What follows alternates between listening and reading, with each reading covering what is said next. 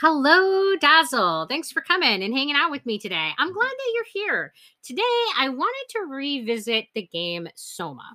I've played through the entire story three times now, and each time I have really enjoyed it. The challenge is expressing what it is that I love so much about this game. This game is a great horror story that demands that we examine what it means to be human. The two primary characters of the game are Simon Jarrett and Dr. Catherine Chun.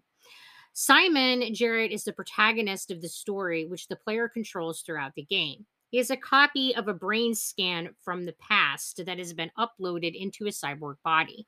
Dr. Catherine Chun is Simon's sole companion and guide throughout the game.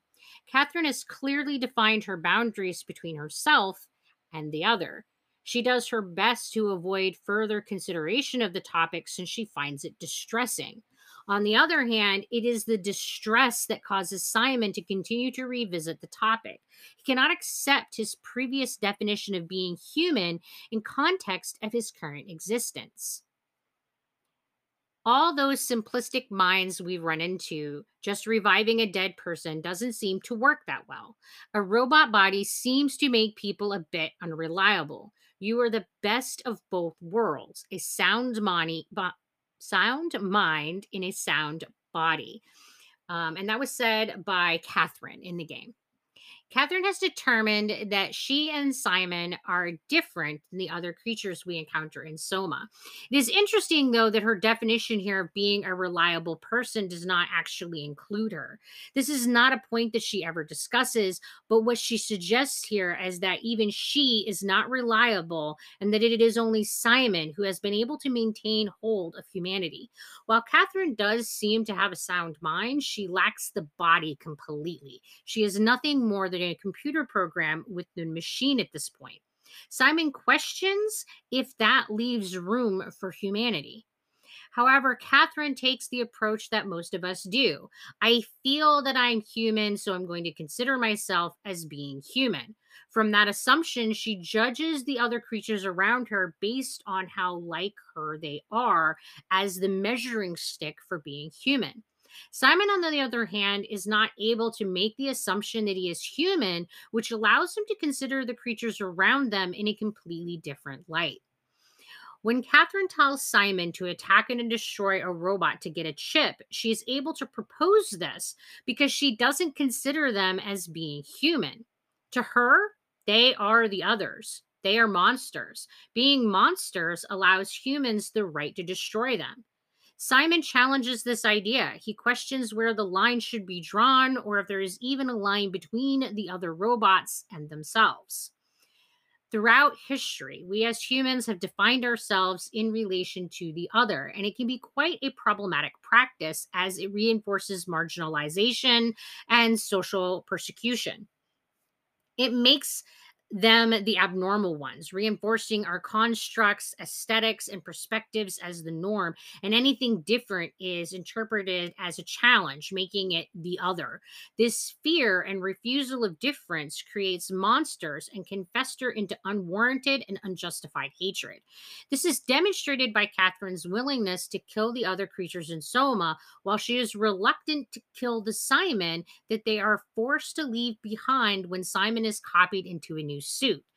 What is the fundamental difference in killing one of the robots to get a chip from it and killing Simon that they are leaving behind? The lines that we draw between ourselves and the other are the only reason that we are able to justify violence. Acting out violence is never considered justified when it is against those who are considered to be part of the in group. Killing those who are part of the self makes you into a monster. And Catherine also said, I never felt that comfortable being human in the first place. This isn't much worse. At one point, Catherine confesses how she has never felt like she fit in with humanity. In this way, she raises the question if she was ever human. As you move through the story, you see that Catherine was someone that never fit in well with the rest of humanity. She often felt that she was different because she felt socially awkward.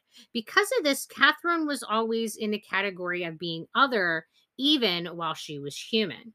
Yet when she becomes a machine, she still chooses to identify herself as being human. She struggles to complete the Ark project because she believes in maintaining humanity, herself included.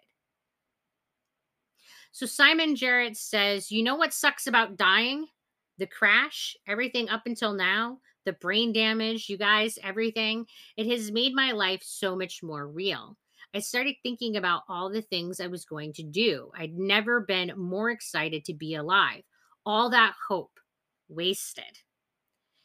The game presents the idea that it is only with the context of our mortality that we can truly appreciate living. When we ignore that everything we have will eventually come to an end, we also ignore the importance of embracing the life that we are given. Monsters represent the unknown, our deepest fear, and the eventual death that we all face. Soma does not approach this subtly. Instead, it presents us with a world where humanity has already died, and all that remains are the monsters that we have created. There is no way to avoid the topic of human mortality as it is all around you. There are dead bodies that you discover and you can get information from. The very objective of the game is to save a piece of humanity by launching the Ark into space. It is the brilliant use of monsters as a lens with which to examine our humanity with that makes Soma such an amazing story. As you move through the game, you are challenged to think deeply about what it means to be human. We're presented with a variety of people that have been infected with the structure gel and are now distorted hybrids with the machine.